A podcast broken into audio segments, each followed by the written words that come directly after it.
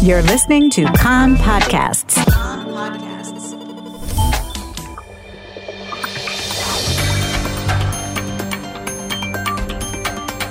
You're listening to the English language news of Kan, the Israeli Public Broadcasting Corporation. Good afternoon. It's 2 p.m. in Israel, Wednesday, March the 8th, 2023. This is Nomi Segal with the top news at this hour. The security tensions in the south, an IDF tank fired in the Khan Yunis area after terrorists detonated an explosive device near an IDF bulldozer that was working by the Gaza side of the security fence near Kisufim. There were no Israeli casualties. Hamas-affiliated media reported that an activist in the organization was injured.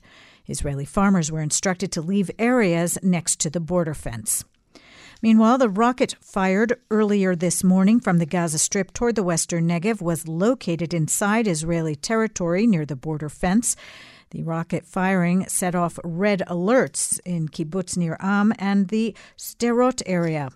Israeli security forces have been on a heightened alert for rocket fire from the Gaza Strip following yesterday's raid in the Jenin refugee camp, in which 6 Palestinians were killed, including the terrorist who murdered Israeli brothers Hallel and Hallel Yaniv in a shooting attack in Hawara a week and a half ago.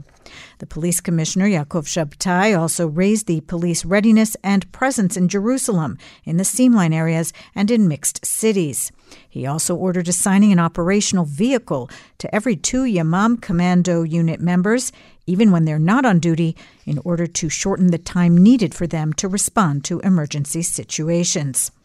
In a related development, there's been an improvement in the condition of the 3 Yamam counter-terror unit members who were injured in yesterday's clashes in the raid in Jenin. One who sustained moderate condition underwent surgery at Rambam Hospital. The 2 others were lightly hurt and are expected to be released from hospital today.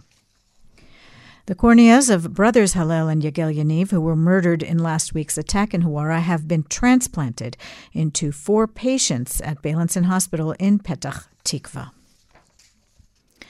Economic damage from the government's judiciary overhaul. Israeli tech unicorn Riskified has announced it is transferring $500 million out of the country and offering a limited number of relocation packages to interested staff members.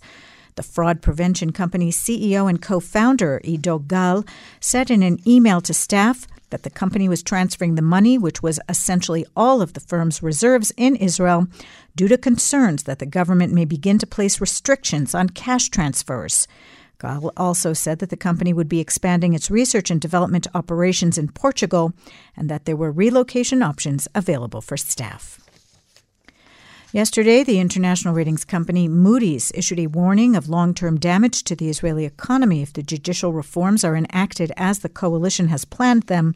The agency said that the proposed reforms and weakening of the judiciary could have a negative effect on Israel's credit rating and harm economic growth. Meanwhile, the head of economics at the Kohelet Policy Forum, the right-wing think tank that has promoted change in Israel's legal system, has panned the government's judiciary overhaul, warning of political and economic consequences of the changes currently being legislated.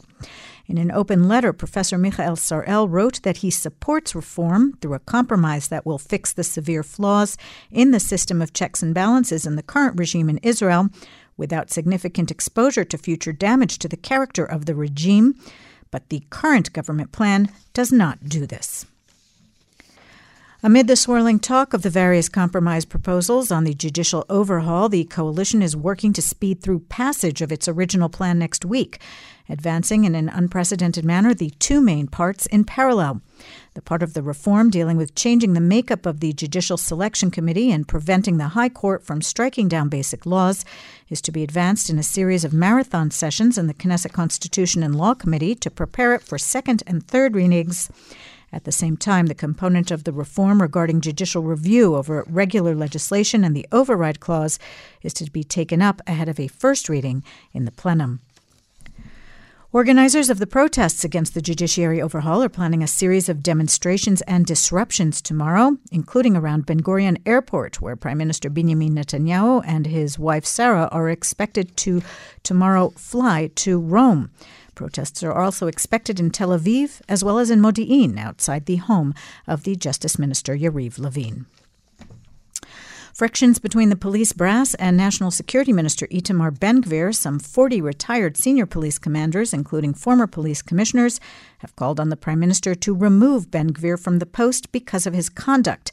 They said in the letter that Ben-Gvir is carrying out what they called a hostile takeover and issuing operational orders to commanders in contravention of his authorities. Ben-Gvir's response, some of those officers destroyed the police, and he is now fixing the damage they carried out. International Women's Day. In a report issued ahead of the day, the Central Bureau of Statistics says that Israeli women marry and have babies at a later age. The trend is evident among both Jewish and Arab women. The weather outlook, chance of drizzle to light local rain tomorrow in the north and the center. Friday will be warmer, hot for the time of year on Saturday, mostly in the hills and inland. The maximum temperatures in the main centers, Jerusalem 16, Tel Aviv 19, Haifa 17, Beersheba 19, and in Eilat going up to 24 degrees Celsius. That's the news from Kan Reka, the Israeli Public Broadcasting Corporation. Join us at 8 p.m. Israel time for our one-hour news program. You can tune in at 101.3 FM, the Kan website, and the Kan English Facebook page.